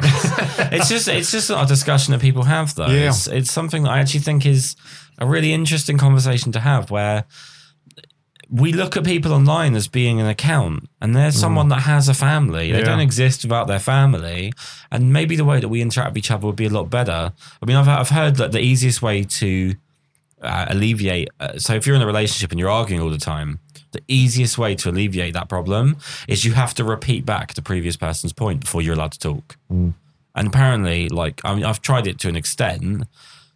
I actually think it's really positive because you just start to develop like a, a hyper empathy for what you're fighting. yeah Um, and I just think online it's far too easy to just see people as as things. yeah You know, it's like almost online shopping, Instagram, online shopping for things you want to double tap on. yeah well you, you can do that now and You like that, did you? No, that's good. That's good. Yeah, All right, I I'm going think write one that of down. the, the biggest things that I think, it, for me, one of the biggest shames of social media is I think Facebook's a bit different because people post statuses and life updates, and and you know you you can look through people's statuses updates and go, wow, Facebook's that's that's pretty like dark. an address book and yeah, sort of like it's kind of like timeline. I can't believe they've they've they've basically posted about that really terrible experience. Like, wow, the poor person. But you wouldn't put that on Instagram. I think when with Instagram being as popular as it is, it's it's people's highlight reel. You don't see people talking about what a crap day they've had or how shit their life That's what we is. touched on earlier. It's the perception, yeah, isn't it's it? the perception that and it is just highlights. And I think the biggest shame of that is there are people that are potentially less fortunate or vulnerable or perhaps um, not able to make the distinction that that is someone's highlight reel and think, why is my life not like that? Yeah. And and that can't be healthy for these these people that are constantly consuming other people's highlights, wondering why am I not on a beach? Well, Like, there's why is also, this I mean, there's there's a major issue which I don't, I genuinely don't think gets talked about, which is that if you're somebody that doesn't have many friends and you're quite a lonely person, Mm. you're now able to be more social than in the past if you were someone that didn't have many friends and you didn't have much of a social life because you can just go on your phone and feel like you're with the people that you're viewing, right? You can see what they're up to, you get updates on what they're up to. And something that I think really gets lost in the mix, and this is something I don't even know if this is worth an avenue of going down, but it's always described as a female problem. Of like, it's really hard for young girls to see these um, like hyper realistic images of beauty standards or, or what other people are up to and they can't afford to be up to it or whatever. But we know that male depression is a huge issue. yeah, And just because it may not feel like a male dominated area, that it, it has its effect on people. I, I have I can think of one person off the top of my head who has a horrible time with the fact that he doesn't do particularly well on social media in terms of like the metric of likes and responses and so on. And it genuinely affects his mm. life. And I think that when you talk about the difference between Facebook and Instagram and Twitter and so on, I think Twitter is just a load of people in the room shouting but not listening. it's a soapbox, isn't it? I Twitter is an Yeah. awful place. It's it's Yeah. it's. I think if you were to do, make a Terminator analogy of, is it Skynet? Yes, guys. Yeah. That's Twitter. I like how Kris turned to me. He's like, "You're the nerd. You've seen the film. You're the loser. No, I'm joking. Um, but it's Skynet, right? So Yeah. I think Twitter is Skynet. I think it's just where it's going to collect so much information and it's being abused beyond belief to attack and batter people. yeah. It's people who had really bad days. Yeah. I think They had a I've- really bad day, But it's, they're on but it's not just that. There is something particular about the way that you use and interact with Twitter that it encourages anger, encourages disagreement, and it encourages a lack of communication. You Yeah. say something, and it, it's like a metric of how many people agree or disagree, but you don't Hmm. care. You just care as long as you get a reaction. Yes. Instagram, I think, is about pushing out as much fake bullshit and pretending you're popular. Yeah. I don't care how popular you are, you are lying on Instagram. Yeah. Because even if you have a million friends in real life that all buy you birthday cakes and around your house every week and they all want to do you favors and they all think you're the best person ever, you'll say you've got 2 million. That's how Instagram works. Yes. And then Facebook, to me, is the family. It's the older generation of of social media where, and it might be different because I'm um, using it differently to how you guys might use it. But to me, it's more where I interact with my family. Hmm. It's more where I interact with non-photographic Yeah. things, and I see a difference between the same person who I've got on Facebook and Instagram. Absolutely. And then yeah. again in real life. Yes. Yeah, definitely. yeah. I I just, I just wish we could get to a point where we just all kind of mutually agreed to cut the bullshit. It's and all a persona. yeah. Yeah. Hmm. Massively. I don't want to play the game at all. I don't want to pretend that I'm more popular than I am, or pretend that I'm more controversial than I am, or pretend that I'm this, or pretend that I'm that. I'd rather you show me your your photos, you show me your photos, Mm. I show you mine. I talk about my life, you talk about your life, and then we just interact. I think that's quite interesting. Yeah. I don't think you need all of the bollocks, Yeah. especially when we are all mutually agreeing that we all know it's bollocks. Yes. That's where it gets weird to me. It's so damaging in the long run to everybody involved. Completely agree. And this is why I say I think you know there, there are people that are vulnerable to it that take it really badly. You mentioned someone that you know that responds badly to that. It's it's a shame that that that people are made to feel that way. I think through social media. Well, it's that. Um, is it, cli- is it classed as a cliche? We're, we're more connected than ever, but yet we're more, yeah, we feel more isolated and lonely, more isolated. Yeah, which, which is nuts. Hmm. But because it's not, it's not true connection. Well, is- I, there's the quote that's doing the rounds at the moment. I think it's in a museum um, with a piece, or in, an art museum, Right. um, and it said uh, we were less attached to phones when they had wires. Yeah. which I think is true. Like Yeah. now, you can't put a phone down. Yeah. And that's what kind of where I was alluding to earlier with can you be a photographer without social media? Because it's almost the it's almost exactly the if a tree falls in the forest and no one's around to hear it, it doesn't make a sound. Because if you take an amazing photo but no one's around to double tap on it, have you taken an amazing photo? yeah. Well, I if, if I don't take my self, gym self in the morning, Yeah. I never had that workout. Yeah, Well, exactly. you know, yeah. t- doesn't count. It doesn't you know, if we go back to good old John that Yeah. Aaron brought up before, Oh. Yeah. and this is where I. It's a good job his name is so distinct. Yeah. We'll easily find him. Um, this is I'm, where I I'm gonna Google his bloody name right now. go, go on, mate. um, you know, I use that as an example. As a as a photographer, if I sell a landscape print for two hundred and fifty pounds, but I've got zero likes on Instagram, I know which I'd prefer Yeah. at the end of the day. Yeah. And and so I, that's what leads me to think: Do you need social media to be a photographer? I don't think so, but it depends what you want to do and what you want to achieve out of it. Yeah, yeah, and and I think having having a a, a personal talk with yourself Mm. about what your goals are, short and long term, is also huge in putting you in a position Absolutely, to actually yeah. find happiness, Yeah, as opposed to acceptance. I think one of the, the, the best things that Instagram have announced, I think they're trialing it in several countries at the Canada and Germany, Canada, Germany, yeah, the- Australia, hide the likes. is hiding the number of likes. Yeah, And I actually they're think already hiding the comments yeah. in England. Are they really? Yeah, so when you actually look, it doesn't tell you the number of comments. Really? Yes, So, see, I think that's a really positive step, Yeah. actually. I'd Um, rather they hid the likes and not the comments. Yeah. because the comments to me is like hiding the conversation. Yeah, I don't want to hide the conversation. Yeah. I just want to hide the bullshit, Yeah. double tapping, and so on. Absolutely. So if we try and finish on a positive now that we've just des- decided that the world's going to end because of Twitter, um, I ask this all the time to people, and I actually think this would be a really interesting one for right now. Right now, off the top of your head, Mm-hmm. if you had one portrait session, who would you pick to photograph? Anyone. In yeah, anyone? The first one. Oh, yeah, no pressure. Yeah, you go Um, first. So he's got time to I'm, think. I'm still trying to find John. Yeah. Probably have to be someone. Before you answer, I just want to point out that it's blatantly going to turn out that this guy's name isn't even John. Shut up, don't. Good old Dave. Sorry, go on. Um, so you you got one person to photograph. If you could pick anyone in the world right now, Alive or dead or anything. anything you want. I mean, I'd probably recommend you photograph while they're alive. It's easier to pose them. Um, I've, I really, really like Al Pacino. I think Yeah. he's he's full of character. He's Mm. one of my favorite actors, and I think as he's got older, I don't know if you've ever seen any pictures of him in the press. He just seems so much more full of character. His hair seems everywhere. He just seems a really interesting person to photograph. And apart from that, you know, the the process of of taking that person's portrait as well, getting to know them, getting to know their quirks, their personality.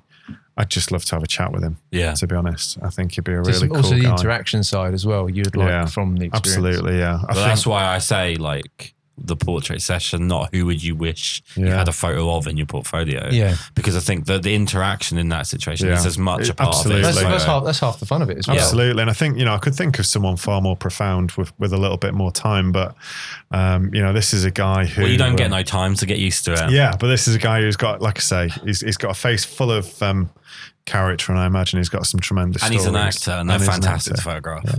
So go on then. Go on then, guy who doesn't know who John is. I'm sorry, John. by the next by the next podcast, I'll, I would have found you. I've got his business card somewhere. Um, trying to think. I would I would like to photograph Christopher Nolan yeah. personally. Oh, He's, he's, he's, he's, he deliberately doesn't have a lot of um, spotlight in the press. He doesn't want to be known uh, or have a. I think it's a public persona. I think Yeah. he said that. So he doesn't do a lot of interviews about his films. Um, so I, I would love to meet him and take his portrait, especially when I, I I like the fact in a, a day and age where everyone's shooting digital, he he still shoots film and he's quite strict in the He way. He mixes, doesn't he, as well? Like one thing I've noticed with sorry to go on a complete tangent here, Yeah. but with Christopher Nolan is the aspect ratio changes throughout the films. Yeah, and and and it and it's not jarring. I don't. No, think. no, at all. It's, yeah. it's something that had to be pointed out to me. Yeah, That's, that's yeah. incredible. Um, and I think just it's just the way he, the way his mindset works for composition, framing, uh, consideration, and dialogue. Uh, I, I just think it's great, along with Tarantino and um, David Fincher. yeah. Yeah, um, just My consi- favorite director. Yeah, Yeah. Have you watched Mindhunter? On a side note. Uh, Jamila's watching it. It's we really can't good. watch it at the same time. Oh, okay. Yeah. I have Uh, to wait my turn. but it's just the, the way they consider shots. I mean, that's looking at them um, inspired me in certain aspects of my photography because you take a still image and just of, of of the film and go, you could put that up on a Well, I definitely recommend if you get the chance to check out every frame of painting Yeah, on YouTube. yeah, so yeah, here's. David Fincher. yeah. Um, Yeah. for me, it'd be Christopher Nolan uh, as a, as a runner. Can I ask a question though? Would you be for both of you actually? Yeah. Would you, bearing in mind both of their experience with a camera, one in front, one behind, would you not be intimidated? Oh God, yeah. Ter- terrifying. but I think that's that's half of the enjoyment about it. I mean, is I would put myself firmly in the hobbyist camp as opposed to, you know, if you look at that amateur, hobbyist, professional scale.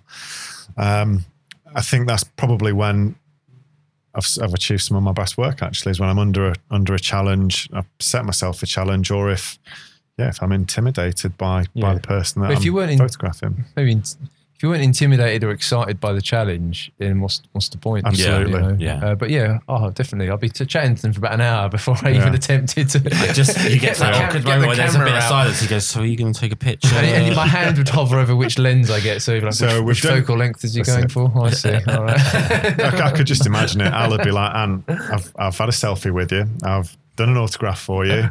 Uh, we've chatted about your favourite film, The Devil's I've, Advocate. I've skyped with your kids. Scout yeah, the yeah. kids. You We just take my act- bloody portrait. Yeah. I want to go home. All right. only for him to turn around What's and yours? say, don't push my Kris? levels. Yeah, who I I'll- would photograph. Yeah, yeah.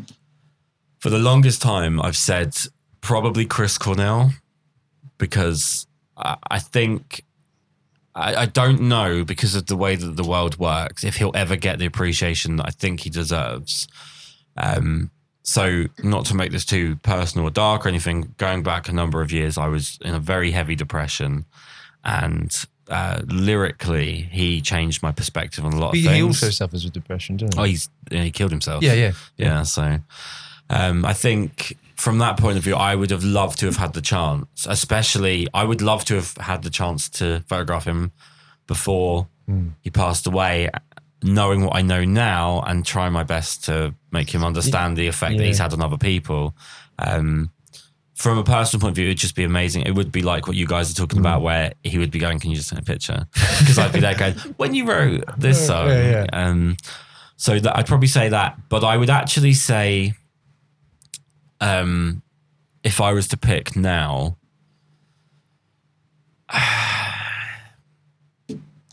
I would honestly probably go for Trump. Really? Yeah, Why? Okay.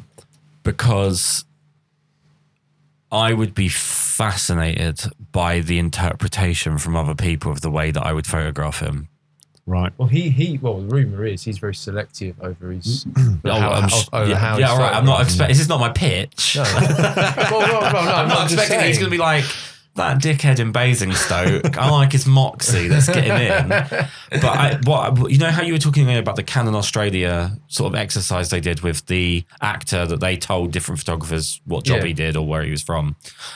I think I would just be fascinated to see the way that my picture would be interpreted. And this is really counterintuitive because I'd be photographing the president of the free world and I'd be more interested in the way it was received rather than my interaction with him.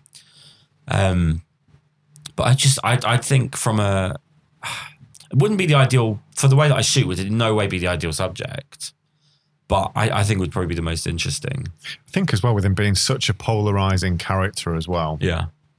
that interaction with him to get, Oh, I'd, get, I'd, get I'd have to go into hiding. yeah, I probably have to after saying it. because I, I think one thing that I always find fascinating with him is you have the um, perception of others of him and what you're told to believe about him. Well, I a want to of see it for myself. Well, a lot of us have informed opinions. yeah, You you have an opinion on something because you've been told something by somebody else. You've not been yeah. there yourself and done that, and you can't Yeah. do that for everything. So a lot of opinions we have Yeah. are informed. and with a character Uh, like that, I'd like to get my own opinion Yeah. more than anything. which is which is hard to do with with press, whether you Yeah. think he's an idiot or not. It- Absolutely. ev- everyone slanders him, which is that doesn't help anything. No, it really doesn't, and and that's why I say, you know, just because the press tells me he's this or this individual tells me he's that, I just Yeah. like to know myself. Actually. I mean, the, the other thing I would say is that probably not someone who I would pick to have a portrait session with, but one of my biggest regrets is, and I don't really know how to reconcile this in a way that doesn't make me sound like a bad person. I wish I'd have photographed um, Jamila's mum because she went through two separate sort of stages of cancer. Not stages because that's a technical term, but I mean she went through two separate uh, time periods Yeah. of pretty severe cancer, and whilst that's probably not the time you want to be photographed, I think that it changes everybody involved. And I don't really know how to reconcile. I just wish I'd have photographed her when I had the Yeah. chance. But why? Why? I think because it's changed who I am as a person. Um, I was quite involved in how. So you would want that image so you could reflect on it more so then. Do you know? I, I- this is. I honestly don't know. Yeah. when you've when you've seen someone go from the picture of health and then you've seen them pass away and you've seen the hell they've gone through in the middle something about me as a photographer just wishes i'd have documented Yes. that horrible journey for I don't I don't know how to say this without sounding bad because I feel like it makes me sound like a bad person, but because I nothing has changed me or the people that I'm closest to more than watching that happen. Yeah. And it just feels like, as a photographer, especially as a wedding photographer or as any kind of documentarian, you're trained to photograph the significant.